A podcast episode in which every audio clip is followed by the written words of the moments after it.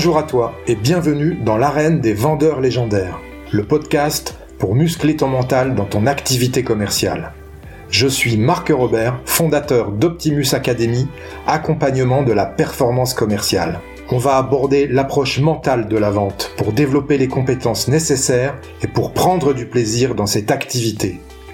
Comme dans le sport, ce sont tous les aspects psychologiques qu'il conviendra d'optimiser pour atteindre et maintenir l'état idéal de performance. Je t'invite à t'abonner, à partager et surtout à noter 5 sur 5 ce podcast pour le faire connaître à tous ceux qui veulent développer leur plein potentiel dans la vente. Tu peux aussi rejoindre la communauté Optimus Academy en t'inscrivant à la newsletter que tu recevras tous les jeudis dans ta boîte mail et où je te partagerai mes conseils pour faire de ton mental la forteresse de ta réussite commerciale. Si tu veux obtenir des résultats que tu n'as jamais eus, tu dois être prêt à faire des choses que tu n'as jamais faites. Tu es prêt? Alors c'est parti.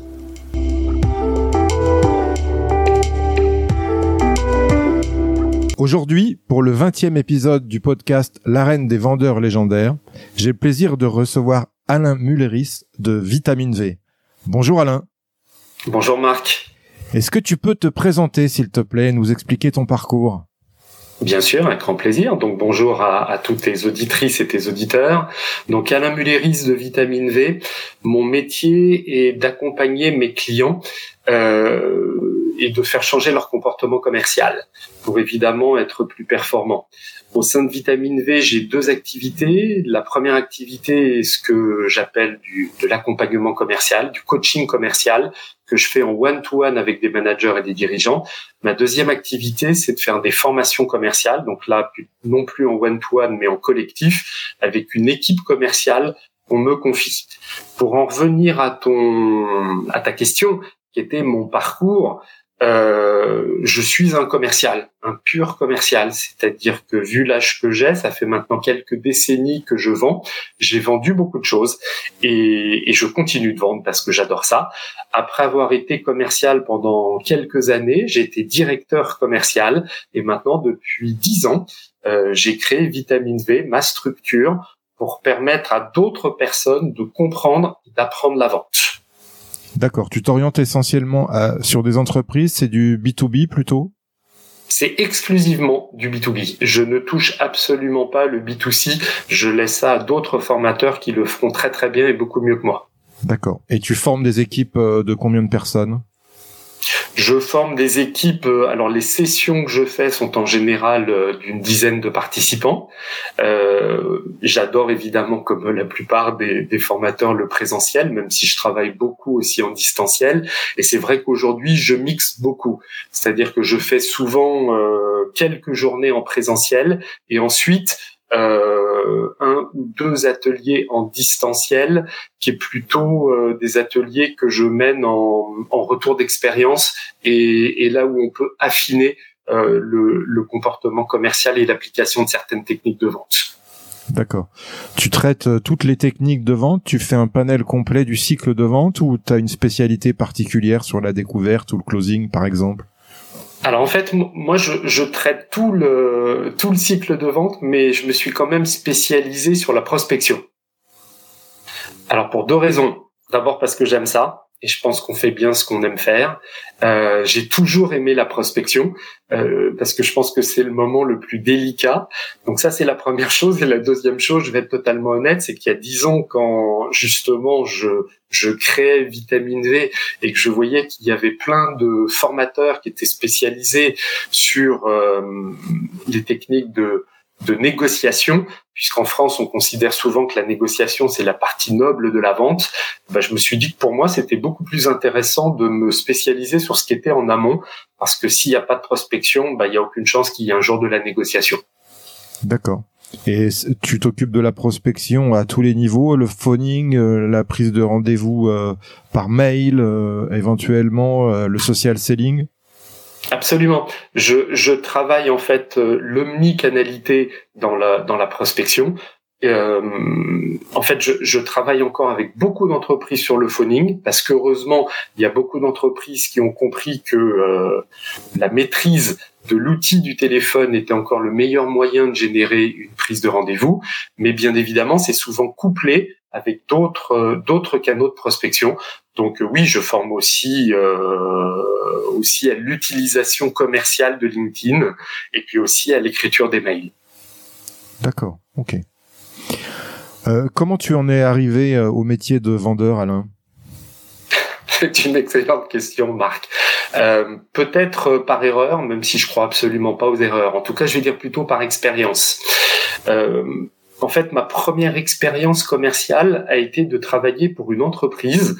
Aujourd'hui, on appellerait ça une start-up mais mais à l'époque on n'appelait absolument pas ça une start-up, on disait juste une jeune entreprise. Et en fait, c'était une entreprise qui venait d'être créée par les deux fondateurs. Et, et pour être totalement honnête, je suis entré, euh, j'étais encore étudiant, et, et mon premier job chez eux a été d'être livreur. Et donc, je livrais des logiciels, ce qui me permettait, moi, de payer mes, mes soirées du vendredi et du samedi soir. Puis, au bout de quelques semaines, je leur ai demandé ce que je livrais. Euh, c'était des logiciels, donc je me suis intéressé à l'informatique, je me suis intéressé en fait aux produits que je livrais, et puis on m'a demandé dans cette entreprise de faire plein de choses parce que j'étais le premier salarié. On m'a demandé de tenir, euh, de trouver des locaux, de tenir le standard, de démarrer une hotline. J'ai fait tout ça, mais je peux pas dire que j'ai été totalement passionné par ça. Et puis à un moment, on m'a dit, bah Alain, puisque tu connais super bien le logiciel, est-ce que ça t'intéresserait de le vendre? Voilà. Et là, j'ai eu un véritable déclic au moment où je me suis trouvé face à un prospect. Euh, et depuis, bah, je, je continue de travailler cette, cette posture commerciale. Et, et voilà comment j'ai découvert la vente en étant un moment confronté à, un acheteur potentiel. Alors que tu faisais des études, euh, tu disais que tu étais étudiant, tu étais dans le secteur, enfin dans, tu faisais des études dans la vente ou pas? Pas du tout. Je faisais des études d'économie. Donc euh, ça m'a donné, je dirais, une bonne une bonne culture générale, mais c'était absolument pas axé à la vente. C'est pour ça que je dis c'est en même temps une euh, une chance, mais comme je ne crois pas à la chance et je crois surtout qu'on provoque des opportunités, on va dire que j'ai en tout cas su saisir celle-là. Et depuis, je n'ai cesse de comprendre ce qui fait une une belle vente, ce qui fait un bon commercial. D'accord. Ok. Tu es installé sur euh, sur Paris, je crois, c'est ça? Alors, je, suis moi un Parisien. Je suis installé sur Paris et hum, on va dire que 80 à 85% de ma clientèle est dans l'Île-de-France. Voilà. Et, et, je me déplace de temps en temps euh, pour, euh, pour, pour, pour animer euh, chez certains clients qui sont plutôt en région. D'accord, ok. Allez, on va démarrer directement dans le vif du sujet. Alain, tu sais que ce podcast parle de l'aspect mental dans le métier de, de la vente. Alors justement, première question, quelle est selon toi la qualité mentale principale d'un bon vendeur? Euh, La première qualité, ça serait pour moi l'intelligence. Alors quand je dis l'intelligence, c'est au sens euh, Stephen Hawkins, c'est-à-dire c'est ça, ça serait sa, sa capacité en fait à s'adapter au changement. Pour moi, c'est ça la vraie qualité d'un vendeur. C'est pas l'intelligence euh, scolaire ou universitaire, c'est le fait de savoir s'adapter à l'autre, de savoir s'adapter au contexte. C'est cette intelligence situationnelle. Ok. Je partage exactement le même avis que toi à ce niveau-là. Je pense que c'est ça, c'est ça la première qualité du vendeur, c'est sa capacité d'adaptation au contexte qu'il rencontre et au, aux entreprises, aux personnes avec lesquelles il va pouvoir échanger. Ça, c'est la base. Hein. Absolument. Et toujours en traitant, euh, en fait, euh, euh, en plus plus, tu vois, en, en process com. Toujours en traitant en plus plus. Entièrement d'accord. Tu, tu, tu, tu parles à quelqu'un qui est certifié processcom, donc je te comprends et je, et je vais totalement dans ton sens. Voilà. On, y reviendra justement. J'ai fait une formation il y a pas longtemps en process communication. Ça m'a vraiment intéressé. Génial. Si tu devais résumer la vente en un verbe, quel serait-il? Euh, Alors en un verbe, j'aurais du mal, mais j'en mets deux. Euh, je dirais comprendre le client et l'engager. Voilà. Ce qui va bien évidemment et ce qui découle euh, de, de, de l'intelligence situationnelle, je pense que vraiment la, la, la vente, euh, c'est comprendre chaque client et faire qu'il s'engage avec toi. D'accord. Ben on, le, le, le, biais, le parallèle est, est, est parfait avec euh, process communication. Du coup, ça veut dire euh, essayer de déterminer euh, quels sont les, les, les comportements de la personne qui est face à toi pour pouvoir s'adapter, c'est ça? Tout à fait c'est-à-dire comprendre évidemment ses besoins, mais je dirais ses besoins finalement c'est assez simple de, de, de, les connaître, mais, mais c'est surtout de creuser et d'aller comprendre les enjeux de la personne. Euh, et il y a, y, a, y a, des enjeux personnels, il y a des enjeux d'entreprise, euh, il y a des y a des enjeux d'équipe, et je pense que lorsqu'on lorsqu'on détient en fait l'enjeu lié à la vente, on détient surtout les leviers de la vente. Ok. En quoi process communication permet de déterminer qui est ton, interlocuteur? Bah, Je pense que process communication, c'est avant tout euh, une, euh, une, méthode pour, mieux communiquer avec l'autre. Et, tu comprends aisément qu'on peut l'utiliser dans la vente, mais pas que. Hein. Je précise mais pas que. Donc, quand tu es face à un prospect et que tu comprends et que tu décryptes les principales personnalités, puisqu'en processcom il y en a six, ok, mais que tu comprends les principales personnalités de ton interlocuteur, tu vas mieux interagir avec lui. Tu vas plus facilement interagir avec lui. D'accord. pardon, je t'en prie. Est-ce qu'il y a des questions particulières à poser pour déterminer le profil de ton interlocuteur? C'est surtout, euh, je dirais, la, la, la faculté justement à, à, être dans l'écoute active. Euh, l'écoute active étant, pour moi en tout cas, cette capacité à être complètement concentré sur l'autre, sur son message, mais aussi sur l'autre. C'est-à-dire, je, en fait, je fais de l'écoute active avec euh, mes oreilles et mes yeux et à voir comment l'autre interagit, à voir justement ses canaux de communication, à voir ses mimiques de, de, son visage, à, à décrypter aussi les, le vocabulaire qu'il utilise pour savoir effectivement bah, comment je vais pouvoir interagir avec lui et comment moi je dois aussi adapter ma communication à l'autre. On en revient toujours à la fameuse adaptation. Je suis d'accord. Absolument. C'est ça. Ok. Les meilleurs commerciaux ont quelque chose à prouver. Qu'est-ce que tu penses de cette affirmation? Je suis 1000% d'accord. 1000% d'accord. Euh, en tant que directeur commercial, j'ai eu la chance de travailler avec euh, d'excellents euh, d'excellents commerciaux et j'ai toujours été surpris et je continue d'ailleurs d'être toujours surpris qu'il n'y a pas un seul profil commercial et heureusement heureusement j'ai connu des excellents commerciaux très très volubiles très extraverti, mais je me souviens vraiment d'un commercial qui m'a vraiment marqué, d'ailleurs avec lequel je, je, je reste en contact, parce que c'est devenu un, un, un ami, euh, qui était quelqu'un de plutôt intraverti.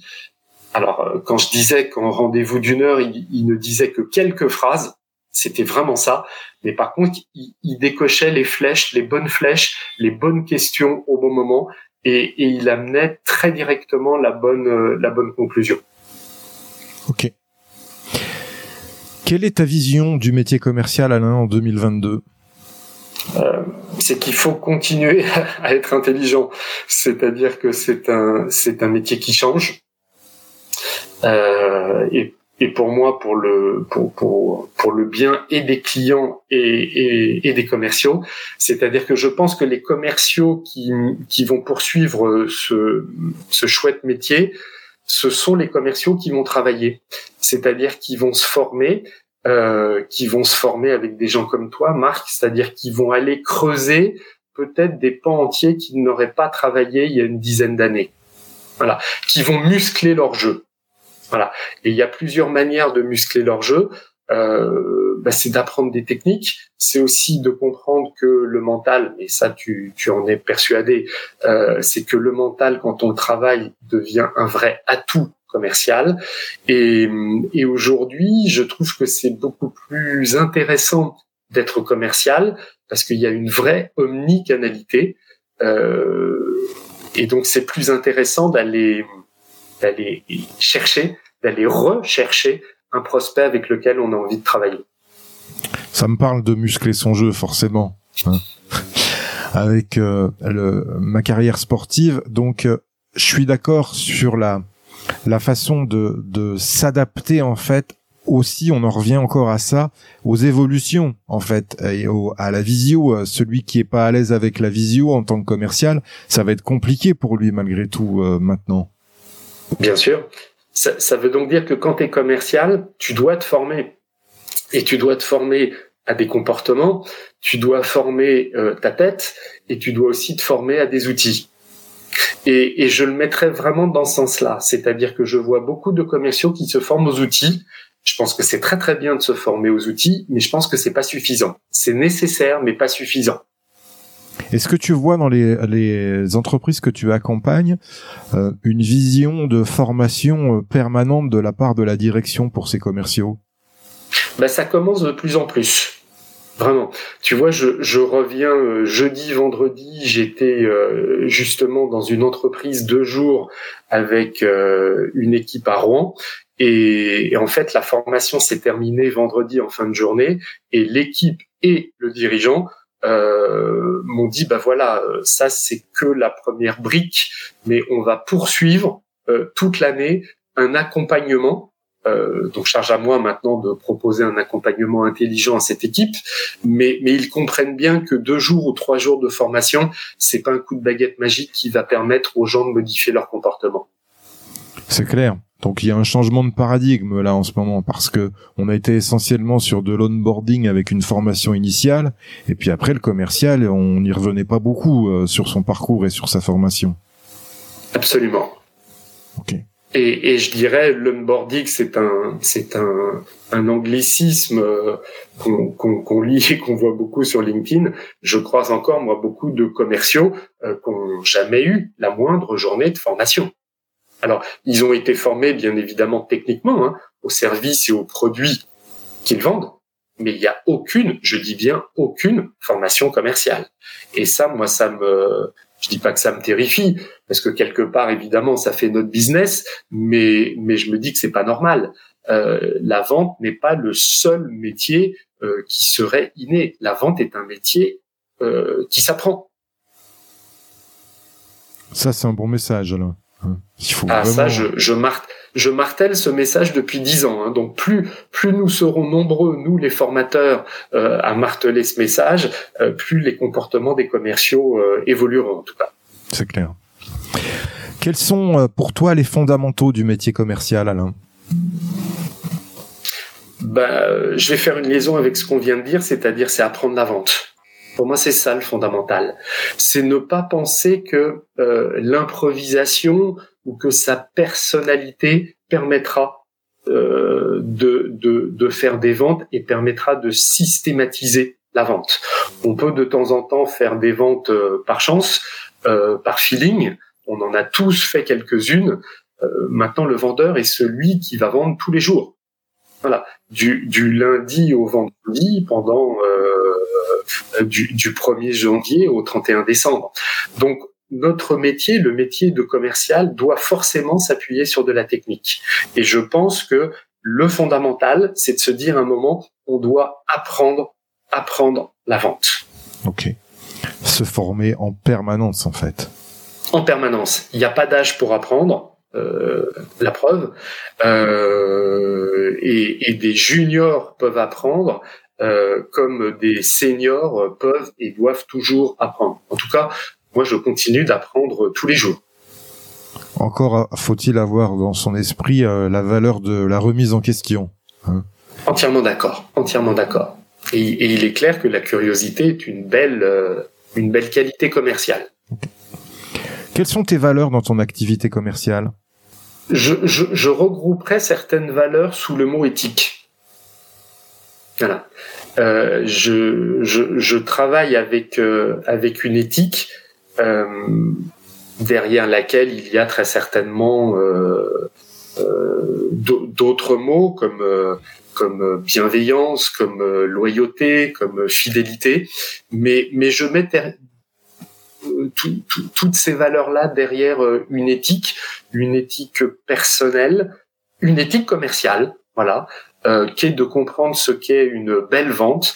Et une belle vente, pour moi, c'est une vente euh, équilibrée. Euh, c'est pas une vente où c'est pas une vente forcée en tout cas. D'accord. Voilà. Je, je, je, pense en fait que la vente forcée, euh, on, on, en paye très rapidement le prix. Alors on, on l'a fait d'abord payer au client et ensuite même en tant que commercial, on en paye derrière le prix parce que c'est pas la vente qu'il fallait faire, donc on donc on la paye en, en, en SAV, en incompréhension, en non fidélisation derrière, etc., etc. Donc donc je prône la belle vente. Euh, la belle vente étant euh, la vente euh, où les deux parties sont, sont satisfaites et ont envie de bosser l'un avec l'autre, l'une avec l'autre, pardon. Ok. Quelle est selon toi l'action à mettre en place dès aujourd'hui pour augmenter ses ventes? Ben, Je dirais se former. je dirais se former d'une manière ou d'une autre. Hein. Euh, se former et pas uniquement se former, c'est-à-dire que ça débouche derrière sur des engagements concrets et sur un changement de comportement commercial. Euh, j'ai écrit il y a cinq ans un livre sur la vente. Je fais comme toi un podcast. C'est aussi des manières de, de dire aux commerciaux, voire aux dirigeants qui vendent aussi, euh, apprenez et modifiez vos comportements. Voilà. moi, ma promesse, c'est ça. C'est de faire que les gens qui tombent entre mes petites mains modifient leur comportement commercial et qu'il y ait un avant-après. Peu importe le niveau de départ, peu importe le niveau d'arrivée. Donc, c'est pas uniquement se former pour comprendre des choses, voilà, évidemment comprendre, mais surtout modifier le comportement commercial. Or, on a tous et toutes intérêt à un moment à modifier notre comportement commercial, justement en fonction de la nouvelle situation qu'on est amené euh, à vivre. Je suis d'accord. Gilles euh, Chanson, que je viens d'interviewer justement sur le dernier épisode, parle lui de transformation commerciale. Alors là, je suis entièrement d'accord avec lui. Ok. Quelle est la discipline dans ton activité commerciale avec laquelle tu ne transiges jamais? La préparation. Je dirais comme un sportif, je ne conçois pas une vente sans préparation. Voilà. Euh, un sportif ne débuterait pas un match euh, sans échauffement et sans préparation. Et pourtant, je continue de voir plein de commerciaux qui vont euh, la fleur au fusil et qui pensent toujours que l'impro, voire peut-être leur leur succès passé suffiront. Donc, s'il y avait une chose à mettre en place tout de suite. Une chose finalement assez simple, hein, c'est de comprendre que la préparation, c'est absolument pas du temps perdu, mais c'est de l'investissement. Et tous les commerciaux qui préparent, un, sont plus performants, deux, euh, vont vers le closing plus rapidement. C'est sûr. Rien de tel qu'une bonne préparation avant de rentrer en rendez-vous en pleine confiance. Hein, on sait plein de choses sur son prospect. On a préparé sa liste de questions à poser. On a sa sacoche qui est impeccablement rangée. Et oui. Mais, mais, mais qui dit préparation dit aussi faculté à bien s'organiser. Or, euh, je, je, fais le parallèle avec Processcom. Euh, il y a des personnalités où tout est bien rangé d'office, ok, tout est classé, tout est bien rangé. Il y a d'autres personnalités où je dirais l'organisation est moins naturelle. Eh bien, même quand c'est moins naturel, il faut trouver des formes d'organisation qui vont nous permettre, quand je dis nous, c'est les commerciaux, être performants. Et, et je, je, suis souvent questionné euh, lors des formations justement sur l'organisation commerciale. Voilà. Euh, à quel moment justement faut-il se préparer? Parce que tu as encore des commerciaux qui pensent que la préparation, c'est euh, quand je suis sur le parking du client, euh, je prends mon smartphone, je vais 30 secondes sur le site de, de mon client et, et, je monte confiant dans, dans l'ascenseur. Ça, pour moi, c'est se donner bonne confiance, bonne conscience, pardon. Mais justement, on n'est pas confiant. Oui, c'est une préparation que je dirais à l'arrache, quoi. À l'arrache, totalement, totalement, à l'arrache. Donc j'y crois moyen. Moi aussi, hein, on rate plein de choses, on n'a pas, on n'a pas pensé à tout, euh, voilà. Tout à fait. D'un point de vue commercial, Alain, quelle est ta définition du succès? Alors le, le succès commercial, ce serait atteindre et dépasser mes objectifs. Voilà. Et aussi bien mes objectifs personnels que mes objectifs d'équipe ou mes objectifs d'entreprise. Je connais pas ou très peu de commerciaux qui ne se fixent pas leurs propres objectifs. Alors ils ont bien évidemment des objectifs qui sont fixés par par la direction commerciale, hein, ou si c'est plus intelligent, qui sont co-construits avec la direction commerciale, ce qui n'est pas toujours le cas, hein, soyons soyons honnêtes.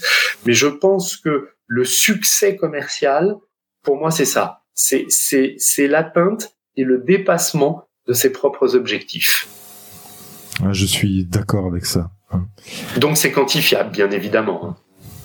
Et les objectifs doivent être écrits par le commercial. Et, absolument, ce sont des objectifs smart, définis, quantifiables et écrits. C'est pas juste un feeling de euh, oh là là, là je pense que cette année j'ai bien bossé.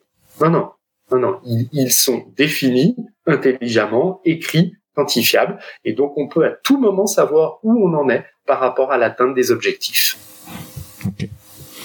On va parler énergie dans la vente parce que je pense qu'il faut toujours être en bonne énergie, en haute énergie pour performer euh, euh, dans, dans ce métier. Est-ce que tu as des, euh, des stratégies particulières ou des habitudes qui te permettent de maintenir une énergie euh, haute? Bah, Ça serait dans la préparation.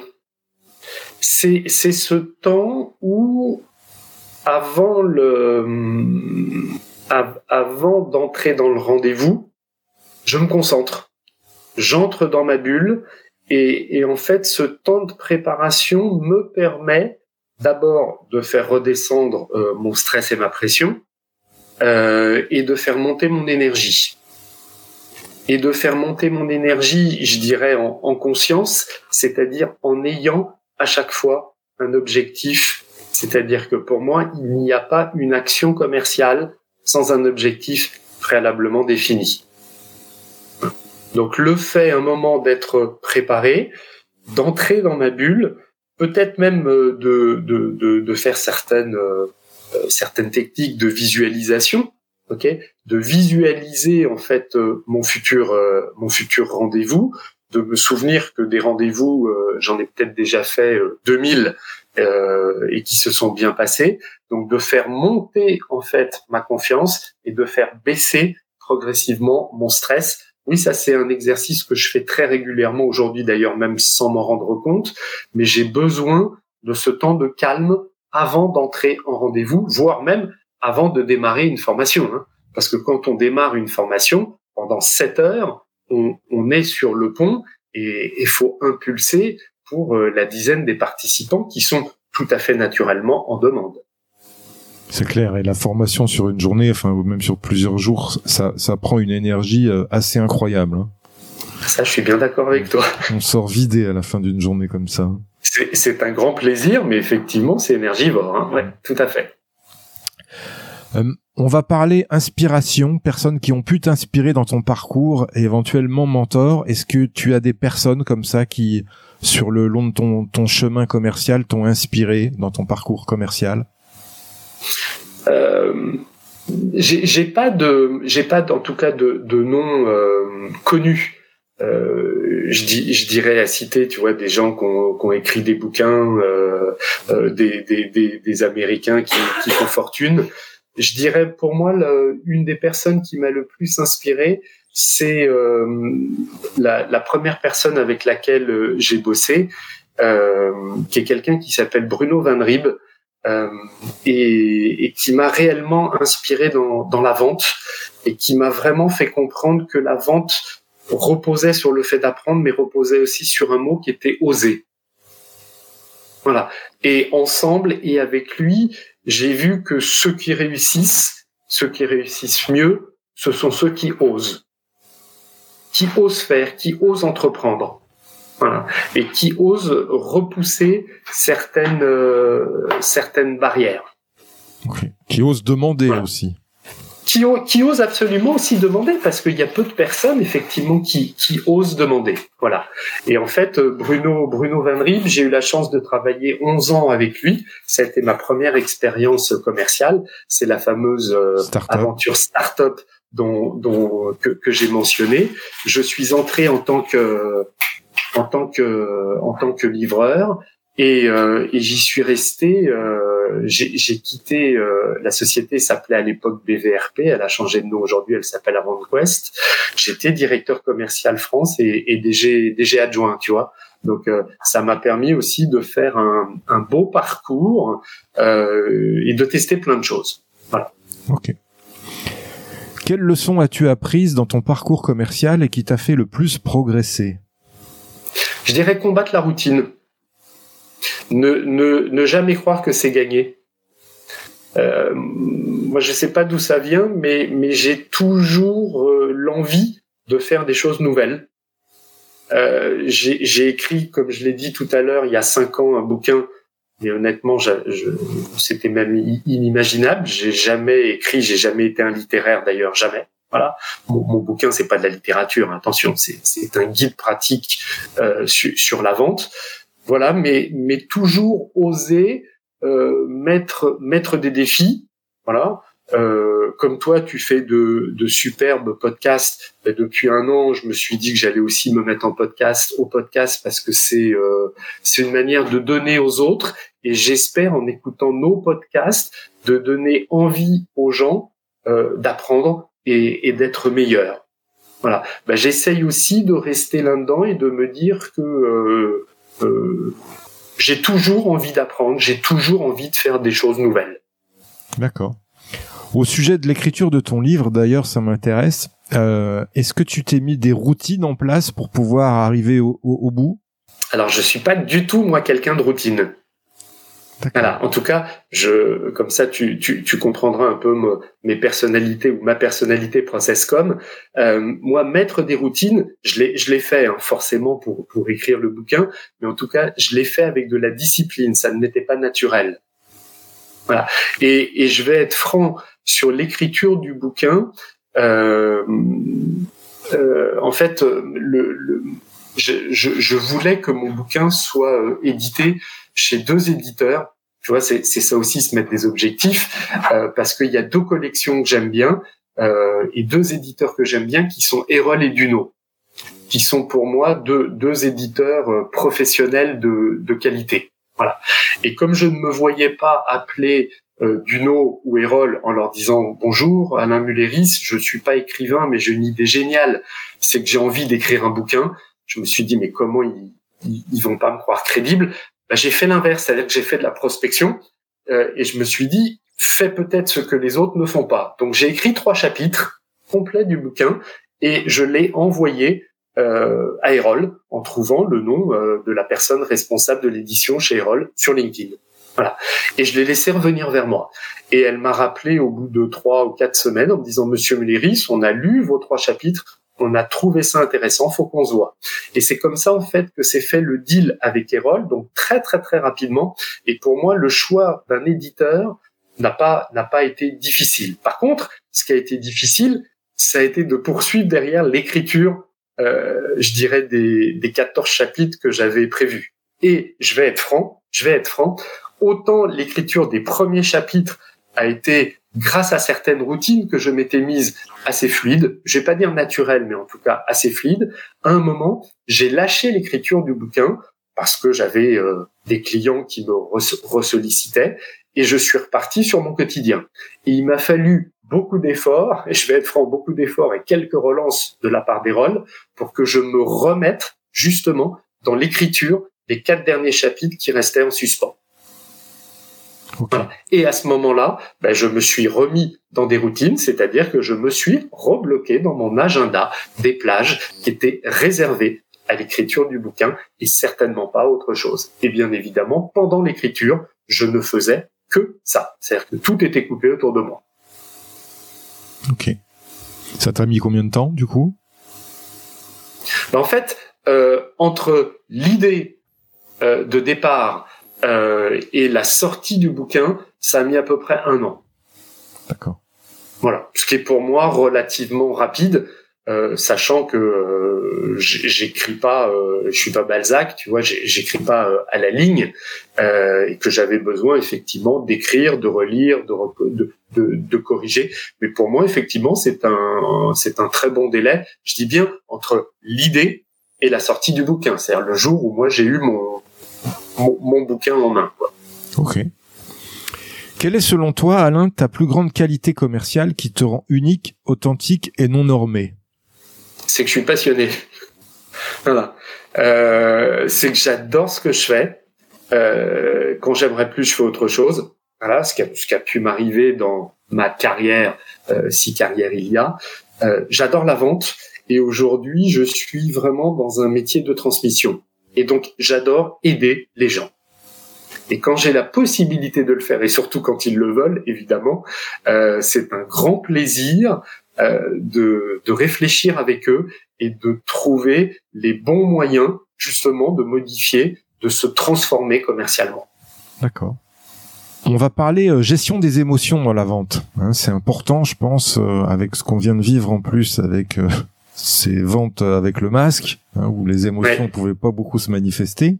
Est-ce que tu as des, des choses à partager sur la gestion des émotions pour à la fois euh, bien gérer son entretien de vente, mais à la fois euh, gérer euh, la pression qu'on peut, qu'une direction commerciale peut mettre sur le commercial?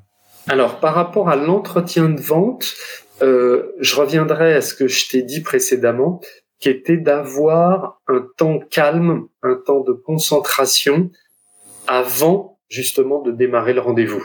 Euh, d'entrer dans sa bulle pour euh, se, concentrer, visualiser son objectif, ok, faire baisser la pression et le stress et monter en confiance. Voilà. Ça, c'était mon, ma mon premier pardon, élément de réponse par rapport au stress qu'on peut avoir euh, par rapport euh, à des objectifs euh, commerciaux qui seraient dictés, je dirais, par un directeur commercial. Sur la gestion, euh, c'est par rapport à la gestion des émotions. Hein, C'était ça ta question, Marc. C'est ça. Je dirais de, de, rester coûte que coûte dans la communication. C'est ne jamais de se, ne, ne jamais se couper de la communication avec sa directrice ou son directeur commercial. Et peut-être faire preuve euh, pour ceux qui ont fait euh, ProcessCom justement de savoir comment mieux communiquer avec son directeur ou sa directrice commerciale. C'est comprendre effectivement aussi d'abord ce qui nous motive, c'est-à-dire comment on fonctionne, quel est notre moteur, comment on voit le monde, et ensuite qu'est-ce qui motive son directeur commercial, qu'est-ce qui, comment il voit ou elle voit, comment il ou elle perçoit le monde. D'accord. Est-ce que tu as justement à ce sujet un dialogue intérieur qui tourne lorsque tu rates une vente? Alors quand je réussis et quand je rate une vente, ce qui m'arrive, voilà, ce qui m'arrive, donc je, je, je, tiens, je tiens à le dire, hein, je ne connais aucun euh, commercial, voire formateur commercial qui, qui réussit tout ce qu'il entreprend, ça n'existe pas. En tout cas, moi, je me méfierais d'un formateur qui dit je je je, je n'ai pas loupé une vente depuis dix ans. Ok, euh, évidemment, on, en loupe moins qu'il y a dix ans, mais forcément, par moment, on, tombe à côté. Euh, la première chose, c'est c'est faire un autodiagnostic. Et c'est de se poser à chaque fois, qu'est-ce qui fait que je viens de signer? Et qu'est-ce qui fait que là, le client a signé avec quelqu'un d'autre? Et je pense que si on a à chaque fois cette routine d'auto-évaluation, eh bien, bien évidemment, on va pouvoir dupliquer ce qui fonctionne et on va pouvoir corriger ce qui fonctionne moins bien. Et je pense que c'est cette volonté d'être toujours, chaque jour, chaque semaine, chaque mois, chaque trimestre meilleur. Ok à condition euh, quand même préalablement d'avoir une remise en question sur ce qu'on a fait ou ce qu'on a mal fait. Parce que si on se dit ouais c'est la faute du client, il a rien compris. Euh. Alors c'est ce que j'entends souvent hein, quand je questionne les, les commerciaux. Souvent quand la quand la vente se signe, c'est grâce à eux, et quand la vente échoue, c'est à cause du client.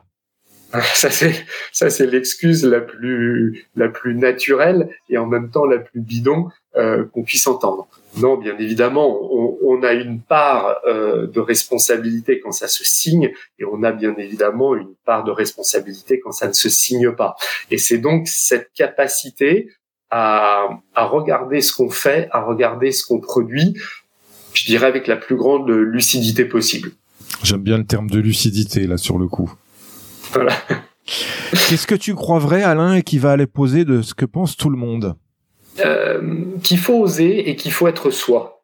Je ne pense absolument pas que dans la vente, il faille imiter quelqu'un euh, du type oh là là, je veux être comme mon directeur commercial. Non, non. Faut comprendre ce que le directeur commercial fait super bien, mais on n'a pas la personnalité du directeur commercial. Et heureusement, et heureusement, il a sa personnalité qui lui est propre, et j'ai et tu as ta personnalité qui est propre. Voilà.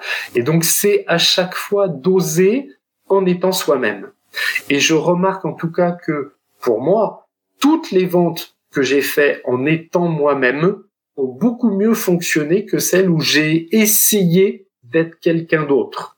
Parce que le contexte, voilà, là je parle pas du Alain Mulleris formateur, je parle du, du Alain Mulleris peut-être un moment directeur commercial, D'où le fait d'être à l'aise avec son éthique, c'est qu'à un moment, quand tu es plus en phase avec l'éthique, eh ben, je pense qu'il faut aussi avoir cette euh, responsabilité et lucidité de dire euh, j'arrête, j'arrête, je cherche quelque chose. Je ne suis plus en phase avec ce qu'on me demande de faire, donc c'est pas que le poste est mauvais, c'est que je ne suis pas la bonne personne pour ce poste-là. Donc je cherche autre chose. Je suis totalement d'accord avec ça et euh, notamment euh, les commerciaux n'ont pas de les bons commerciaux en tous les cas n'ont pas de difficulté à retrouver un autre poste ailleurs.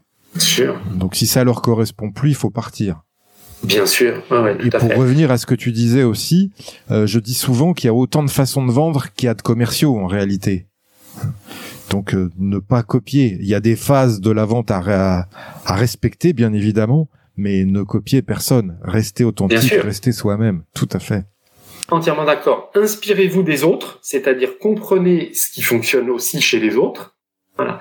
Mais de toute façon, c'est pas en copiant, c'est pas en imitant qu'on deviendra meilleur. Nous ne sommes pas euh, des, comédiens. Hein. Un, commercial n'est pas un comédien. Certes, il utilise des leviers de communication, ça c'est sûr, mais nous ne sommes pas des comédiens. C'est-à-dire nous ne devons pas recracher un texte, nous devons vivre une situation. Voilà. Donc c'est ce que moi j'adore euh, lors d'un rendez-vous, c'est que j'ai pas vécu, euh, en tout cas jusqu'au jour d'aujourd'hui, deux rendez-vous similaires. Quel est ton mantra, ta formulation positive qui tourne en boucle, si tu en as une, Alain? Bah, J'en ai pas. je, te, je te réponds, je, je, je non, j'ai pas de mantra. D'accord. Quel conseil donnerais-tu à ton ancien toi, jeune commercial? Bah, euh, De faire la même chose, mais peut-être d'apprendre plus vite. Voilà. Mais j'ai adoré ce que j'ai fait et je continue d'adorer d'ailleurs ce que je fais et j'espère que j'adorerai ce que je vais faire. Mais euh, oui, pour, pour moi, ce serait peut-être d'apprendre plus vite. Voilà.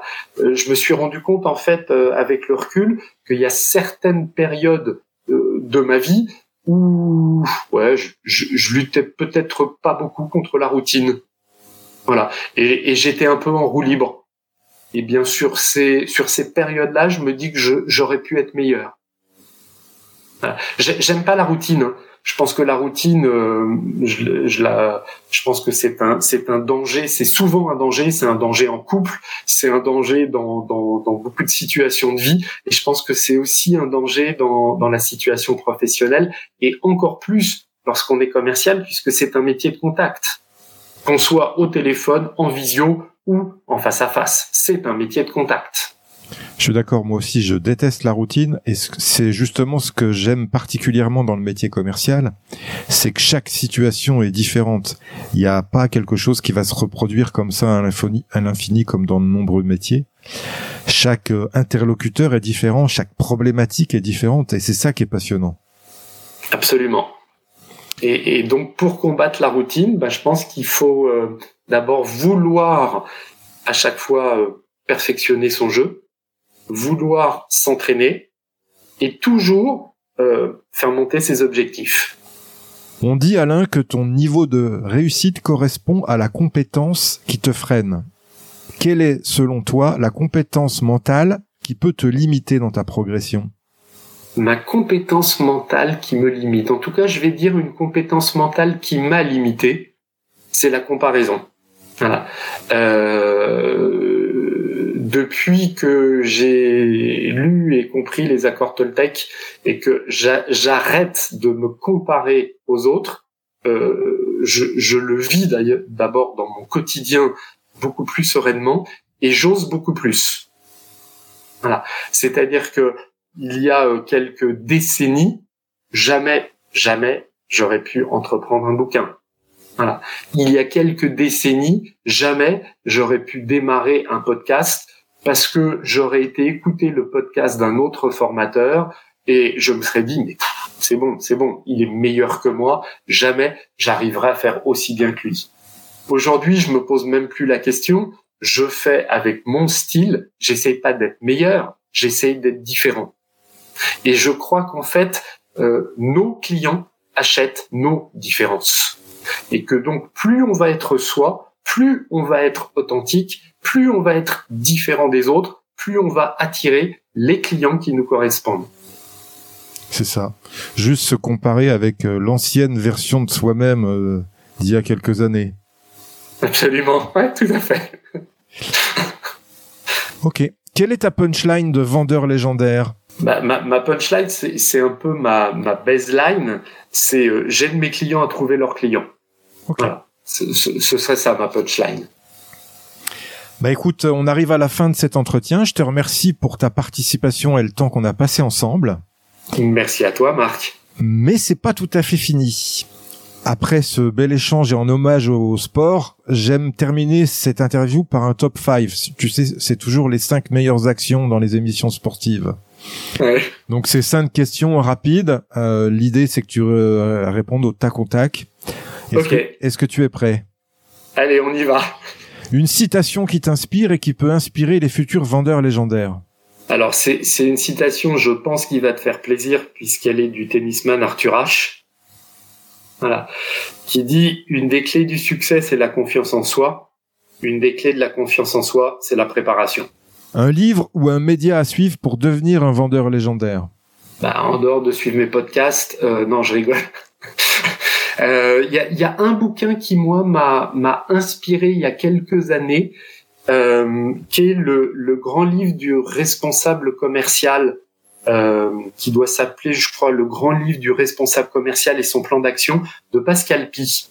Euh, et en fait, au moment où j'ai où je suis où j'ai acheté ce livre et je l'ai lu, je me suis vraiment rendu compte que euh, la vente euh, s'apprenait et, et, et que et qu'elle pouvait se travailler. Voilà. Moi, c'est un livre que j'ai que j'ai découvert lorsque j'étais directeur commercial et qui m'a permis effectivement de poser euh, très clairement des choses. Ok. Un conseil pour rester au top de sa légende commerciale? Bah, combattre la routine et s'entraîner. Une question à poser à son client qui gagne à tous les coups. Alors moi, je démarre mes rendez-vous par une question extrêmement simple, qui est une question ouverte.